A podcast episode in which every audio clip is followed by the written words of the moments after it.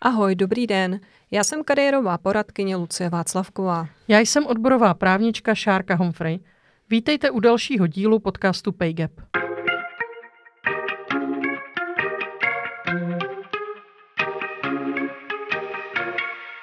Na pracovním trhu jsme si všichni rovni, ale někteří jsou si přece jen rovnější.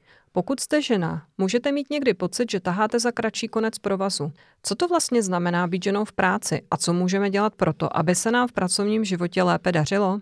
Dnes budeme mluvit o tématu, které je plné nejasností a tím tématem je prekérní práce. Co to vlastně je? Jaký je rozdíl mezi prekaritou a flexibilitou? Co je to švart systém? Pro koho je výhodný a pro koho ne? A jak s těmito tématy souvisí gender? Díky podpoře zastoupení Friedrich Ebert Stiftung v České republice a Alarmu je pro vás dostupný tento podcast zdarma a také článek s řadou užitečných odkazů. Šárko, na začátku bych se zeptala, co to je prekérní práce, co tím rozumíme? Neexistuje jedna jediná definice prekérní práce, nějaká oficiální. Zároveň, pokud o ní mluvíme tak zhruba, tak všichni většinou víme, o co by asi tak mohlo jít. Můžeme například využít definice, které jsme si s kolegyněmi připravili, když jsme eh, pro Sociologický ústav Akademie věd zpracovávali analýzy v jejich prvním projektu, který se prekérní prací zabýval.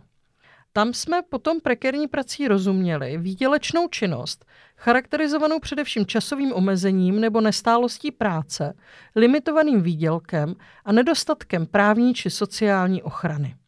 Když bych to přeložila do nějakého lidského a srozumitelného jazyka, je to zkrátka práce, která není tak úplně ideální, která je nejistá, u které nevíme, jestli má nějakou budoucnost a která nás nejspíš ani neuživí, ani nezajistí, nebo alespoň ne tak, jak bychom adekvátně potřebovali.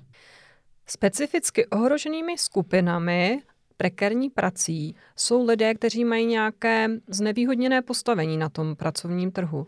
Například mladí lidé, lidé nad 55 let, zejména ženy, pro které je problém si najít alternativní práci, také ženy s nízkým či středním vzděláním, migranti a migrantky, samoživitelky nebo ženy ze sandvičové generace.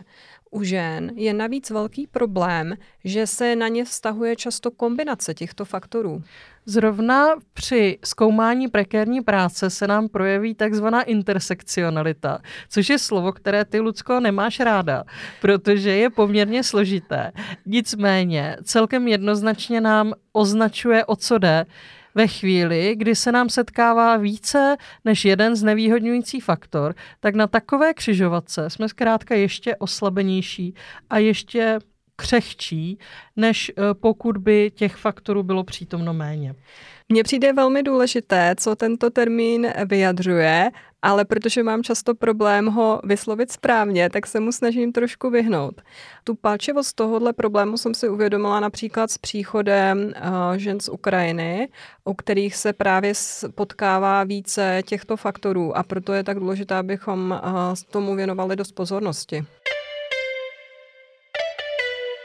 Prekérní práci si nemůžeme představovat jenom jako nějaký nejistý pracovní poměr nebo nějaký jiný pracovně právní vztah, například eh, dohodu, ale jedná se i o činnost, která může být vykonávána formou podnikání, protože to podnikání nebo samostatná výdělečná činnost často nemusí být tak úplně dobrovolná. Já jsem se tomuto tématu věnovala během mé eh, akademické práce, kdy jsem zkoumala například příčiny, proč ženy začínají podnikat. Mezi lety 2011 až 2017 v České republice začalo podnikat desetkrát více českých žen než mužů. Ale ukazuje se, že ne všechny začaly podnikat z důvodu příležitosti. To znamená to, že chtěli realizovat nějaký vlastní podnikatelský záměr, nějaký vlastní nápad ale je u nich eh, v některých věkových kategoriích ehm, mnohem častější to, že tím důvodem je nutnost, že prostě neměli na výběr. Já, když jsem se s těmito ženami setkávala osobně, nebo jsem to zkoumala potom i v nějakých eh, průzkumech, které provedla například um, so, provedl sociologický ústav Akademie věd, tak se tam opakuje, že hledali flexibilitu, měli potřebu sladit tu práci s rodinou a kvůli tomu, že jim to nenabízely pozice na trhu práce, tak eh, šli podnikat, protože jim prostě nic jiného nezbylo. Například až 43% žen ve věku 45 až 55 let podniká z důvodu nutnosti. Situace žen, podnikatelek nebo samostatně výdělečně činných je specifická ještě z celé řady dalších příčin a i z tohoto důvodu jim v budoucnu budeme věnovat nejméně jednu samostatnou epizodu.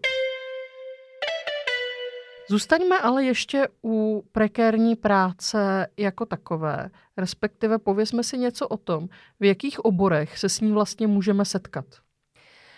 Velmi časté je to v oborech, kde bychom to možná ani nečekali. V akademické sféře, v neziskovkách, v oblastech, jako je marketing, IT nebo i třeba v logistice také v architektuře, kultuře, ale i třeba v nějakých úplně jiných oborech, jako je kadeřnictví nebo podobné služby. A jaké typy prekérních pracovních uspořádání vlastně známe? My jsme už jako zmínili švart systém, o tom se budeme v této epizodě hodně bavit, ale to rozhodně není forma jediná. Stačí úplně, když se podíváme na klasický pracovní poměr, který ale není na dobu neurčitou. Už jenom to, že máme pracovní poměr na dobu určitou, u kterého nemáme konkrétní garanci, že nám bude prodloužen nebo změněn na pracovní poměr na dobu neurčitou, tak už tady se setkáváme s nějakou vyšší mírou nejistoty, nižší mírou právní ochrany a určitým rizikem, které nám právě způsobuje to, že takovému pracovnímu uspořádání můžeme říkat prekérní. Já s tímto mám osobní zkušenost. Když jsem působila na akademické sféře, tak jsem pracovala pouze na pracovní poměr na dobu určitou. A tak se mi stalo, že po skončení druhé mateřské dovolené jsem nedostala šanci se vrátit a nemohla jsem s tím vlastně vůbec nic dělat. A poté se mi sice podařilo najít eh, práci v neziskové organizaci, měla jsem tam i pracovní smlouvu, ale opět na dobu určitou. Takže jsem vlastně po dalším roce dvou byla bezprizorní. Nakonec jsem to zdala a šla jsem raději na volnou nohu. Jako prekérní pracovní uspořádání můžeme rozeznat například i kratší úvazky. Jak naše pravidelné posluchačstvo ví, kratším úvazkům jsme věnovali celou samostatnou epizodu. Mluvili jsme tam nejen o pracovním poměru s kratší týdenní pracovní dobou, ale i o různých formách dohod, ať už se jedná o dohodu o provedení práce nebo dohodu o pracovní činnosti. A i když eh, kratší úvazky často prezentujeme jako žádoucí formu flexibility umožňující slaďování osobního a profesního života. Je to opět pracovní uspořádání, které, zejména s ohledem na ten rozsah a často ne příliš vysoký výdělek, může být právě zdrojem nejistoty a tedy prekarity. A to ani nemluvím o tom, že v dohodách mimo pracovní poměr máme výrazně nižší míru právní jistoty než u srovnatelného úvazku v rámci pracovního poměru. Navíc, jak tady upozornil v předminulé epizodě Tomáš Ervin Dombrovský, tak v České republice jenom asi 1 až 2% částečných úvazků se odehrává právě v pracovním poměru a zbytek je na dohody. S takovouto situací jsem se setkala uh, nedávno u jedné mé klientky, která potřebovala kvůli rodinným závazkům částečný úvazek a v podstatě se jí nabízely pouze možnosti práce na dohody, což pro matku tří dětí, která zároveň pečovala o staršího člena rodiny, bylo opravdu problematické, protože například neměla nárok na dovolenou během prázdnin a nenabízelo jí to takovou jistotu, jakou by ve své situaci potřebovala potřebovala.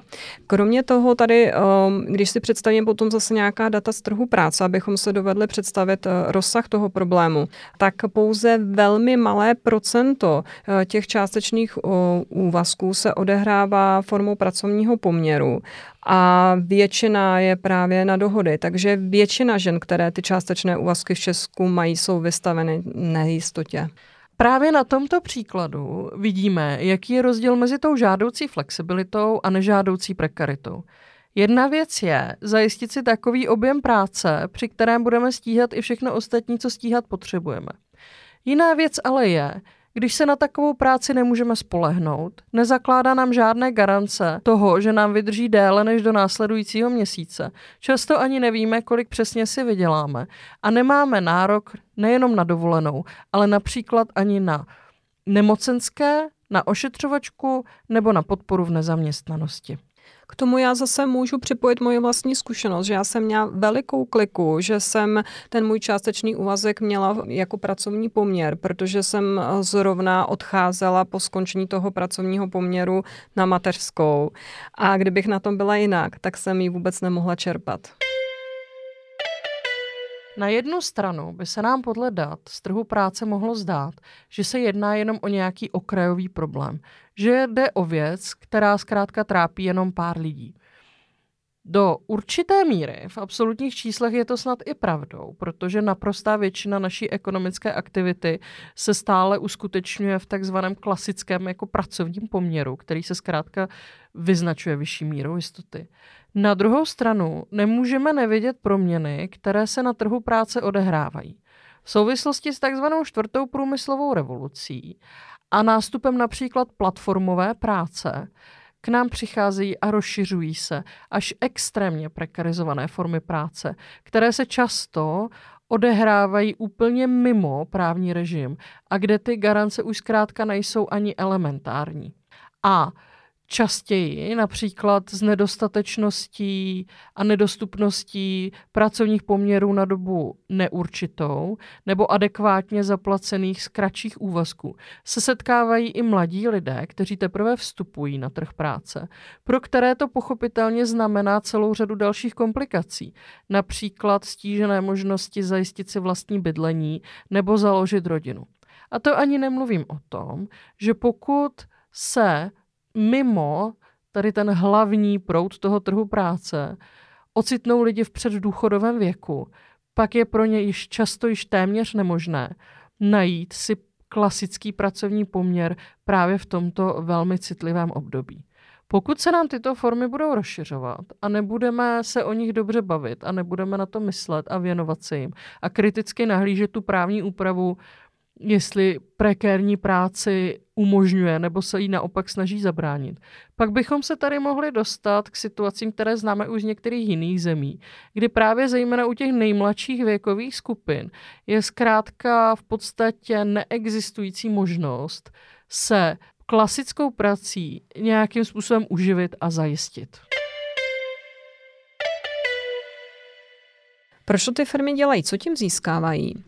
V prvé řadě se snaží uspořit peníze, také se snaží vyrovnat s v poptávce, snížit závazky a z toho plynoucí rizika.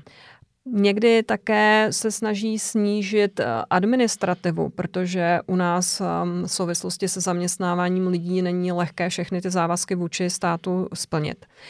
Někdy je tady ale i otázka toho, že se snaží eh, získat lidi, kteří nemůžou nebo nechtějí eh, pracovat ehm, v klasickém pracovním poměru, ať už z důvodu, že mají vysoké příjmy nebo vysokou kvalifikaci, nebo naopak ten jejich příjem by byl tak nízký, že kdyby využili ten um, hodně zdaněný pracovní poměr, tak by ty lidi vlastně nedostali dostatečně vysokou odměnu.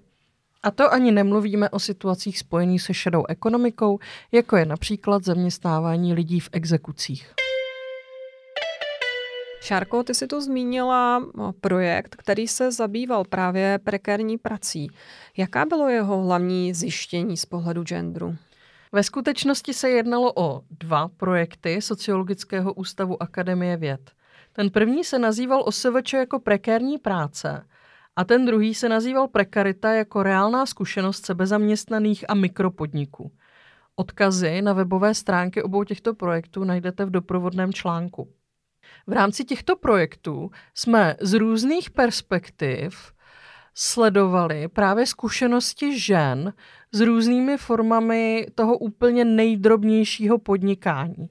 Věnovali jsme se klasickým OSVČ, různým freelancerským pozicím ve takových specifických odvětvích, jako je třeba kultura nebo sport, do určité míry i platformové ekonomice právě v tom druhém projektu, nebo například ženám v rodinných firmách a na rodinných farmách.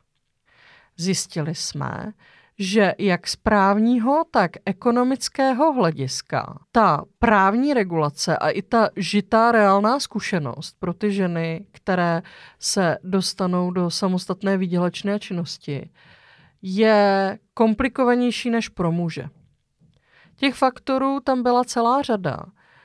Jako nejvíce prekarizační faktor, a já to tady zmiňuji na tomto místě už proto, že se o tom budeme bavit dále v otázce švart systému, se ukázalo mateřství, a nebo i později péče o malé děti, kdy ženy, podnikatelky ve srovnání se zhruba stejně vydělávajícími zaměstnankyněmi měly zkrátka mnohem menší garance na to, že budou po dobu své mateřské pauzy nějakým způsobem adekvátně zajištěny. Často byly zcela bez zajištění. V některých případech ani nemohli svou činnost přestat vykonávat, protože například není v případě cizinek bylo navázáno jejich povolení k pobytu. A takových specifik tam byla celá řada. V době covidu se potom například projevilo, jak disproporčně na ženy dopadá, když pracují, ať už jako osoby samostatně výdělečně činné nebo v dohodách a nemají nárok na klasické ošetřovné. A takových příkladů jsme tam našli jako celou řadu. Vznikly k tomu i různé konkrétní propočty, zároveň jsme sledovali inspirace ze zahraničí. A mezi ty závěry, které jsme učinili, je možné říct, že samostatně výdělečná činnost je pro ženy zkrátka zatížena mnohem vyšší mírou rizika právě prekarizace, to znamená nejistoty, nedostatku garancí a pojistek v případě problémů a neadekvátním výdělkem než pro muže. Já tady opět připomenu epizodu, kterou jsme točili s Tomášem Ervínem Dombrovský. On tady právě zmínil v souvislosti s covidem to, že ženy pracující na dohody a ženy spolupracující s firmami jako OSVČ byly první na řadě, když se začaly snižovat počty zaměstnanců, takže byly ohrožené tou ztrátou zaměstnání a bylo pro ně opět velmi těžké zase naskočit zpátky na ty pozice.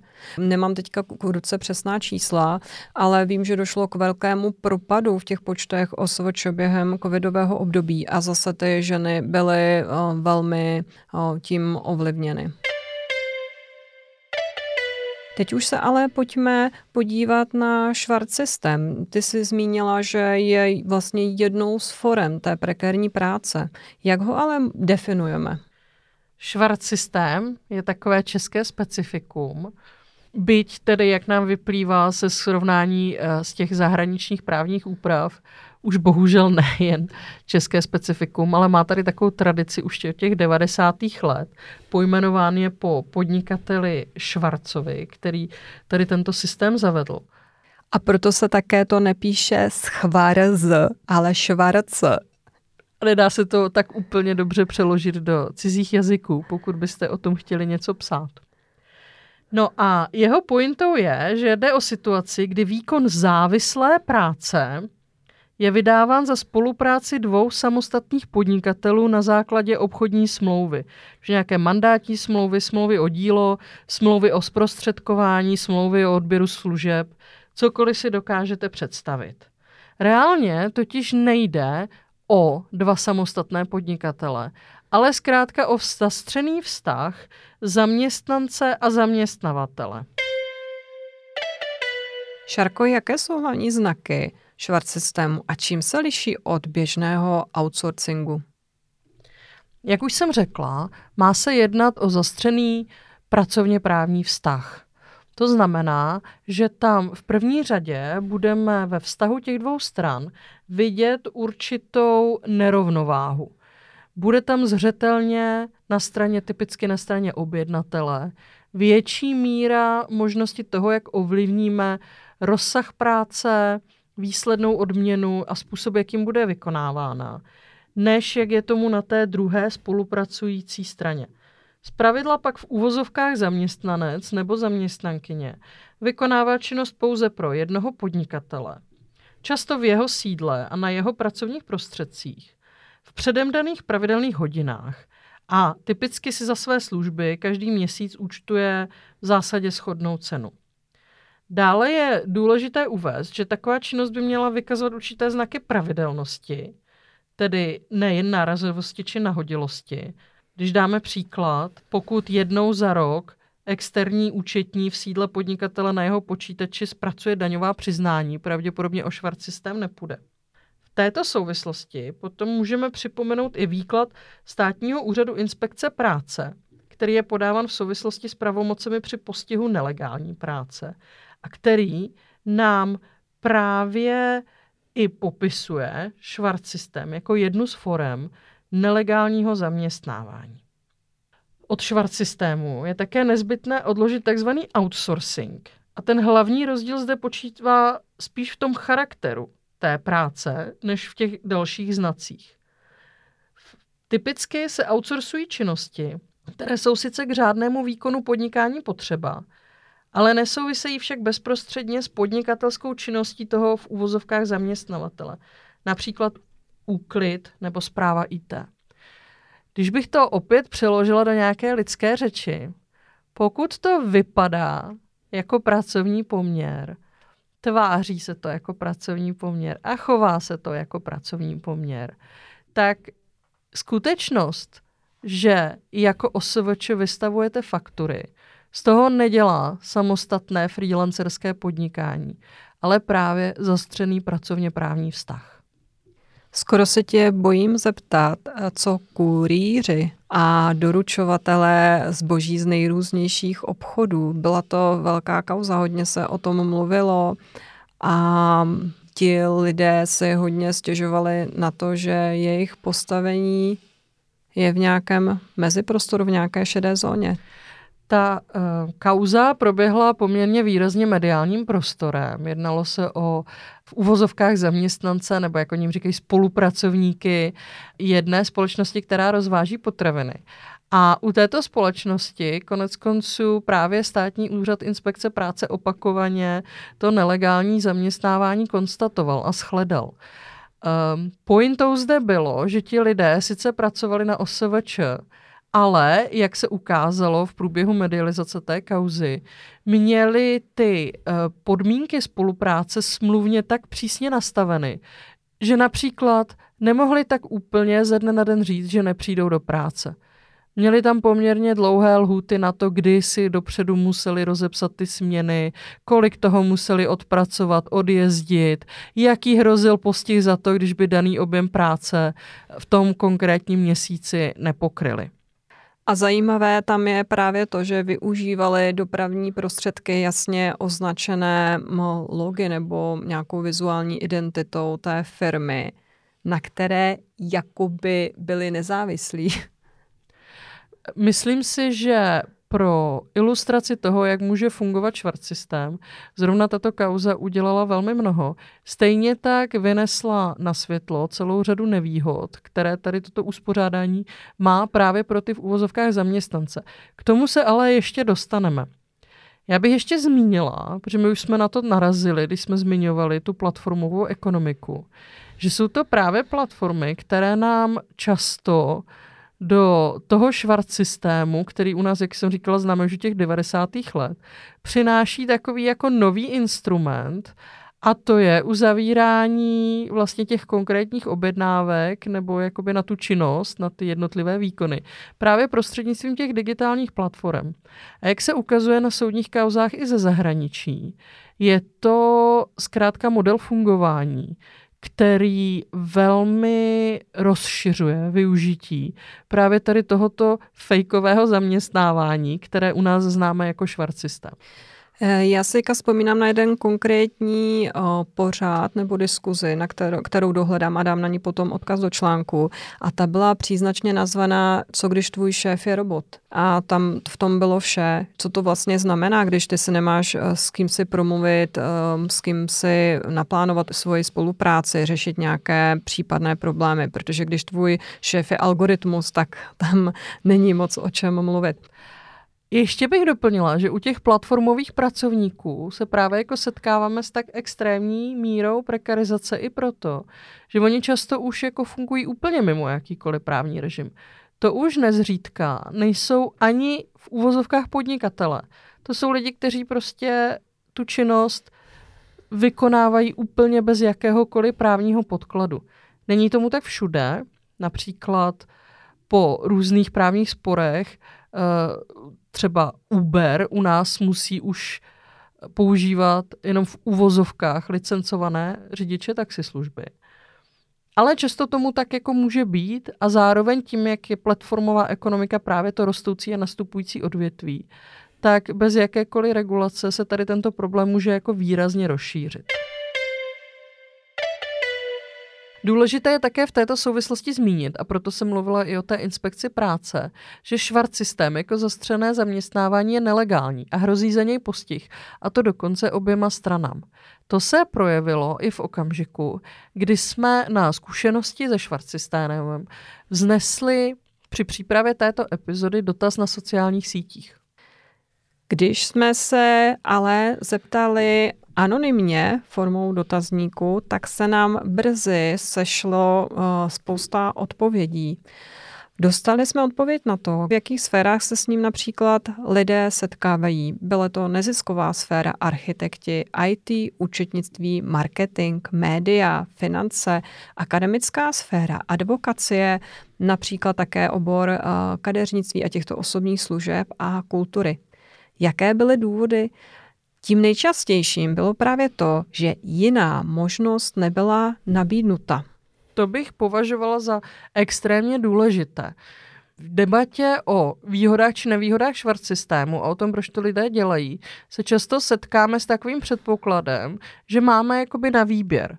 Jo, že, že prostě si můžeme vybrat, jestli danou práci budeme dělat v klasickém pracovním poměru, nebo jestli je pro nás výhodnější dělat ji jako spolupráci na IČO, na živnostenský list nebo na nějaké jiné podobné oprávnění.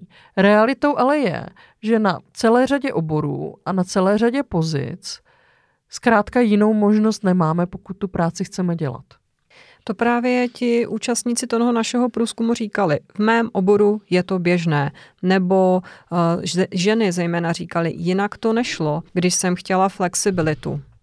Zároveň je tady jedním z důvodů přeci jenom skutečnost, a zase se k tomu dostaneme podrobně ještě za chvilku, že v případě, že tato možnost výběru je jako reálně na stole, tak při stejné nákladnosti pro tu stranu toho v uvozovkách zaměstnavatele v rámci švart systému získá ten zaměstnanec nebo ta zaměstnankyně každý měsíc o něco více peněz. A to je výhodné pro ty krajní póly jak pro ty, co opravdu dosahují těch nejvyšších příjmů na tom trhu práce, tak i na ten protipol. My jsme tam například měli hlas z neziskových organizací, kde nám někdo z neziskovky napsal, my bychom ty lidi vůbec neměli jak přitáhnout, jak zaměstnat, jak využít, protože to, co my jim můžeme nabídnout, je tak malá částka, že eh, by to nebylo dost, kdyby u nás byli zaměstnaní na pracovní poměr. A je to zdůvodněné dané tím, že například nějací donoři, kteří podporují ty eh, neziskové organizace, nechtějí přispívat nám mzdové náklady. A na druhé straně toho výdělkového spektra, typicky právě třeba v IT, je potom vlivem nastavení daňového systému a systému sociálního zabezpečení. Ten rozdíl v tom v úvozovkách čistém měsíčním příjmu skutečně diametrálně odlišný. Pojďme se ale také podívat na nevýhody a rizika. Ukázalo se, že účastníci nějaké na té naší ankety jsou si toho vědomi. Říkali, vím, sama bych do toho nešla. Těch nevýhod je opravdu moc. Někdo ale také uh, říká, nejsem si jistý, v čem to, nebo jistá, v čem ty hlavní uh, nevýhody spočívají. Ozvala se tady naprosto konkrétní zkušenost s neproplacenými fakturami a šlo až o desítky tisíc. A dalšími nevýhodami je potom absence těch jistot. Nejenom garance toho, že nám někdo tu fakturu proplatí, ale i otázka třeba takzvané výpovědní lhůty, jo? nebo situace právě související s mateřskou, s nemocenskou nebo s důchodem.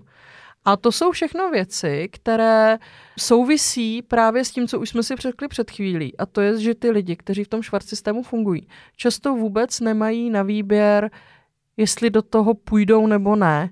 My jsme právě v těch projektech sociologického ústavu vycházeli z toho, že řada lidí vlastně si tato rizika vůbec jako neuvědomuje. A nebo na což, ně přicházejí postupně. Nebo na ně přicházejí postupně až ve chvíli, kdy například skutečně začnou řešit tu mateřskou, nebo jako to bylo v případě těch kurírů, o kterých jsme mluvili, v okamžiku, kdy se rozhodnou pustit se do nějaké kolektivní akce za zlepšení těch svých pracovních podmínek a zjistí, že ta právní úprava na to zkrátka úplně nepasuje. Ale opravdu řada lidí o tom věděla a kdyby si mohli vybrat, tak by tuto prekérní formu spolupráce nezvolili. Jenže ten výběr jim zkrátka nebyl dán. Zajímavé byly také hlasy, které měly jiný názor na ten švart systém. Například Švart systém nebo švart je zbytečná starost pro nás zadavatele. Vždycky chci vědět, jestli uh, nějaký ten kontraktor fakturuje i jinde, že nejsem jediný klient. Nebo například nechápu, proč to někomu vadí, nechápu, proč je to nelegální. Bylo by fajn, aby jsme na tenhle výraz zapomněli. Možná je čas redefinovat formy práce a spolupráce. A kromě toho, že u některých více vydělávajících je to výhodné i finančně, pak se nám objevily i takové odpovědi, že to, co my považujeme za ty benefity nebo výhody pracovně právních vztahů, tak oni mají i na tom švart systému dohodnuto zkrátka v té individuální smlouvě, že mají nějakou v úvozovkách dovolenou nebo delší výpovědní lhůtu. Tady ale musíme zase zdůraznit, že zatímco zákonník práce platí pro všechny, takové to výhody v individuálních smlouvách si zkrátka vyjednají jenom opravdu úzce profilovaní a vysoce kvalifikovaní zaměstnanci. Já tady musím říct, že z toho našeho průzkumu ta neziskovka, která se nám ozvala, říkala, že tyhle ty výhody aspoň těm svým lidem nabídla. V některých odpovědích bylo znát to, co slýcháme konec konců na sociálních sítích nebo v té veřejné debatě o švart systému obecně. Jo, že to, že pracovní poměr je pro zaměstnavatele rigidní, je pro ně drahý, práce eh, je zatížená vysokými odvody, ze kterých ani ten zaměstnanec, ani ten zaměstnavatel v úvozovkách nic nemá. A také, že zbavit se nekvalitního zaměstnance je velmi složité. Na jednu stranu můžeme pochopit, proč to takhle někomu připadá. Na druhou stranu je ale otázkou, jestli vhodným a adekvátním a žádoucím řešením je zkrátka obcházení nebo vysloveně podvádění toho právního rámce, který je tady nastaven pro všechny zaměstnavatele. Pojďme si teď eh, schrnout hlavní důležité body dnešní epizody. V první řadě je důležité zdůraznit, že většinou si lidi prekérní práci nebo švart systém nevybírají. V druhé řadě, pokud už si někdo může tuto variantu vybrat, a to se týká zejména toho švart systému, tak je obvykle na trhu práce nějak privilegovaný nebo má nějakým způsobem exkluzivní pozici. Pokud neřeší třeba mateřskou, nemocenskou nebo se mu neblíží důchod, tak čistě na bázi měsíčního příjmu může být švart systém výhodnější. Pro řadu dalších lidí je naopak nevýhodný. Švart systém je totiž jen do takzvaně dobrého počasí. Nedostatky, které se projeví, a to nejen ty individuální, ale i kolektivní, se zkrátka projeví až v okamžiku, kdy je nějaký problém a to už bývá pozdě. V těch projektech sociologického ústavu, o kterých jsem mluvila, se pak také zjistilo, že ty nevýhody jsou zejména s ohledem na mateřství a péči o děti zásadnější pro ženy. Pojďme si ale také schrnout, jak tratí společnost, protože nejenom jednotlivci jsou ti, kteří jsou tím nějak bytí. Přicházíme tímto o potenciál lidí. Nestabilita jednotlivců a jejich omezení životních možností má vliv na kariérní adaptabilitu. Když člověk nemá jistotu, nedělá nejlepší volby a možná se neodváží takovým kariérním změnám, které by třeba byly žádoucí. Tento systém spolupráce znamená pro ty jednotlivce velkou příjmovou nestabilitu, nepravidelné pozdní platby nebo dokonce mm, i to, že ti lidé nedostanou zaplaceno za svoji práci. A to má samozřejmě dopad na osobní a rodinný život, bydlení, rodičovství, zabezpečení během materství a klade to pak třeba nárok na stát, aby tyto lidi podpořil formou třeba sociálních dávek. Zároveň lidé v prekérním zaměstnání mají často horší přístup k sociálnímu zabezpečení, což souvisí právě i s legislativním nastavením eh, jak daňového, tak sociálního systému. Eh, nemůžeme také opomenout to, že stát přichází o své příjmy formou daní a pojištění. Zároveň z toho celospolečenského hlediska nejistá prekérní práce je náročnější pro fyzické i duševní zdraví pracujících. Je to zkrátka velký stres.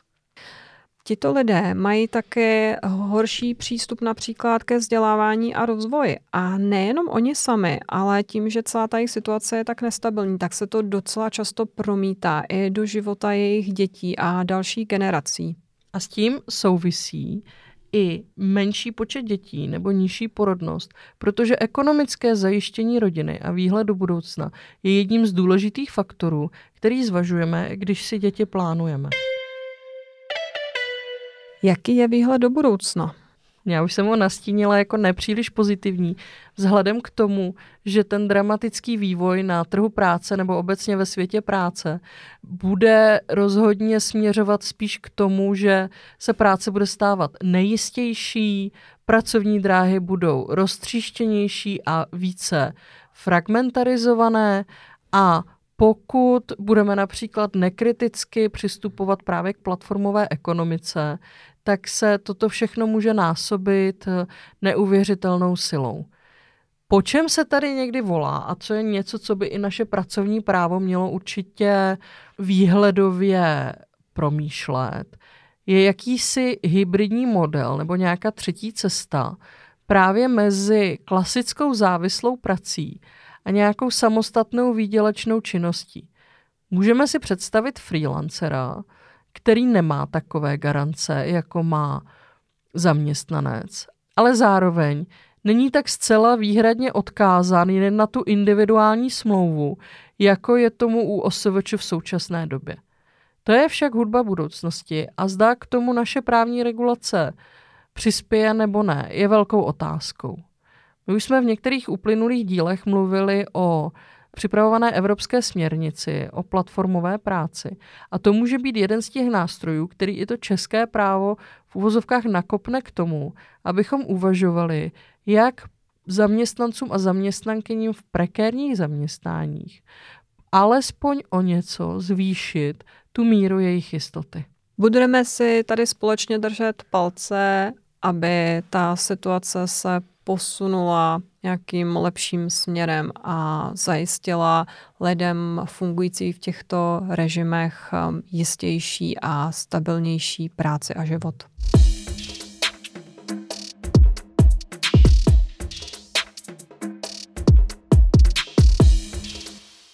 Děkujeme, že jste s námi strávili několik desítek minut.